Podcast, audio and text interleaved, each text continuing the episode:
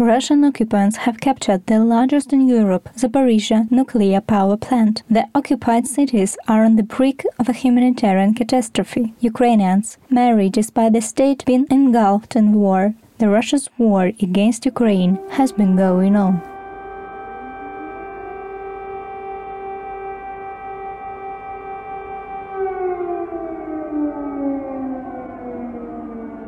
You're listening to the UA, The Day That We Survived podcast. Ukrainian journalists have come together with ordinary people who record themselves and send us the audio to create this project. On the 3rd of March, 47 people died as a consequence of airstrikes on Chernihiv residential areas.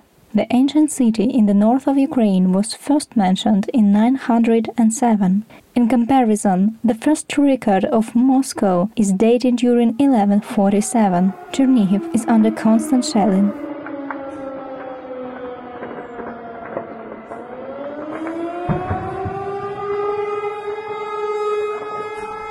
там бой идет сейчас, ебаться.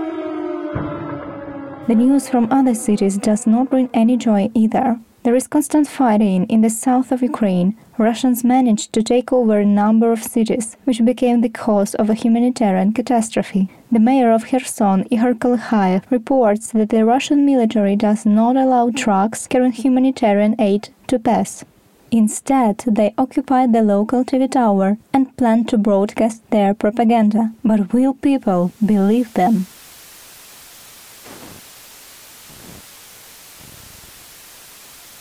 In Volnovakha, a town near the front line, fights are breaking out between our defenders and the Russian occupiers, while approximately 3,000 people remain there. A maritime city, Mariupol, has been under shelling without any way to communicate, without electricity, water, and heating for four days. There are no more intact windows in the city. People in occupied Melitopol and Kherson keep protesting.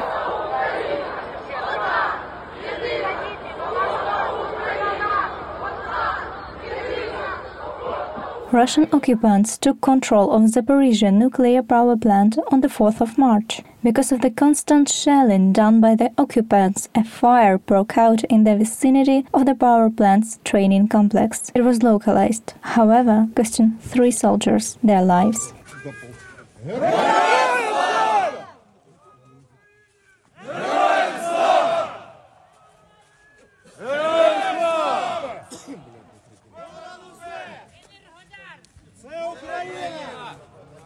Русский корабль! Иди нахуй! Это пресса, это пресса.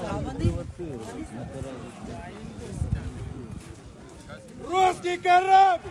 Иди нахуй! Ukraine asks to establish a no-fly zone. We address the whole world, requiring their understanding and support However, NATO refuses to do so, since it might cause the war to expand to the whole European continent. We received two recordings from the capital of Ukraine, Kiev. Fierce fights are still going on. Alexandra and her family did not leave the capital. Here is her story. The usual things have changed. Instead of a morning cup of coffee, I get a phone in my hand with many messages. I make calls to find out the conditions of relatives and friends in different parts of the country to see if they survived the night at all. Instead of the usual announcements in the subway like, Beware, the doors are closing, the next station is, the metro now announces only the air alarm, the sound of the siren, which makes the blood freeze in the veins. Instead of thinking what I'm gonna do next weekend, I now only make plans on how to spend the next night, how to reach the bomb shelter, arrange a corridor space, and have to ensure security from the windows in the best way possible. The night becomes the worst time of the day because in the middle of it you hear every sound even better. You wake up from any noise. You notice some echoes from the other part of the city and you don't know what that is. You do not understand. Is it our guys? Is it the enemy? What's going on? You just hear it, listen, and wait. The actions of the occupiers don't make any sense at all. They are shelling civilians, damaging maternity hospitals, schools, kindergartens. This must be stopped. It is simply impossible to watch the news, but you also cannot watch anything else. You just can't. You cannot receive any third party information, only news, only fresh updates. And that's because your loved ones are all scattered across the country. You already understand that some of them will definitely not be able to return to normal life. My mother's brother no longer has a wife or an apartment. That's in the town of Borodyanka. I don't know what is military in that town.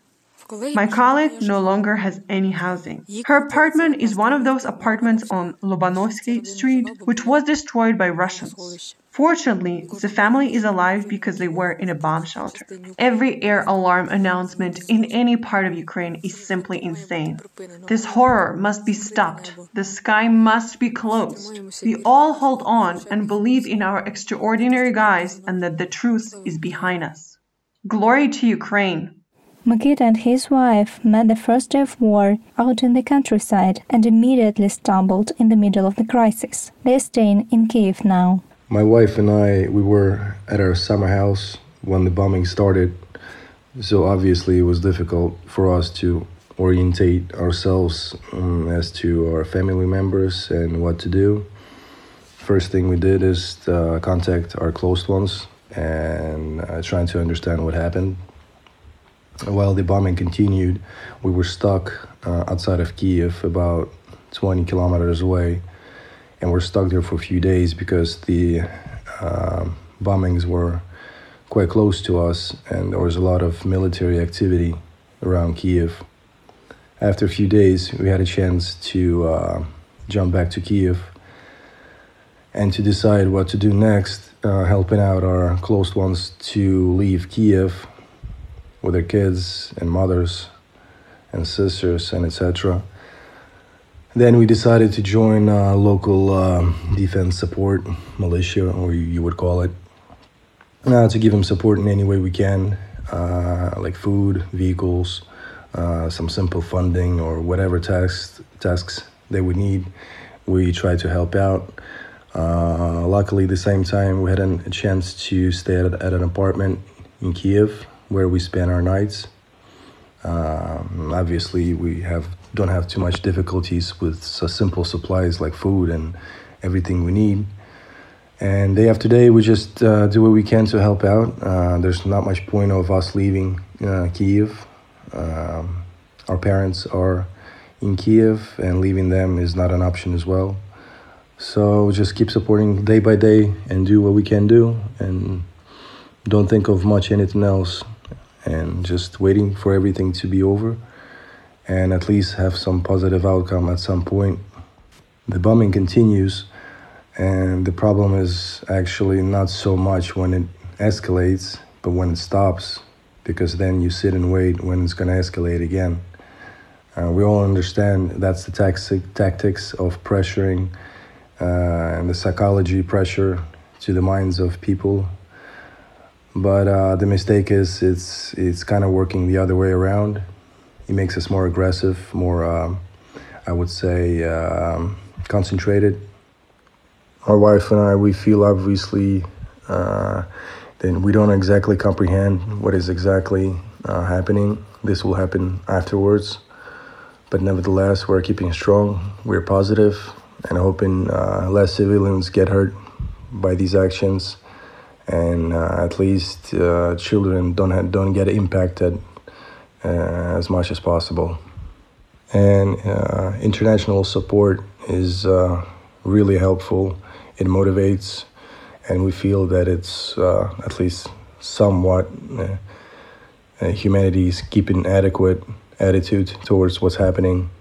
It's really helpful. So, really appreciated by everyone. And Slava Ukraini. Героям слава! Over a million of Ukrainian refugees have left the country. Women and children took their most important belongings, left their families, and abandoned their houses. Some of them already have no place to go back to. It is hard for us to watch how our cities are being destroyed. Watching people die is even harder. We don't really understand what Vladimir Putin wants from our country since we all have lived our ordinary lives up until the 24th of February.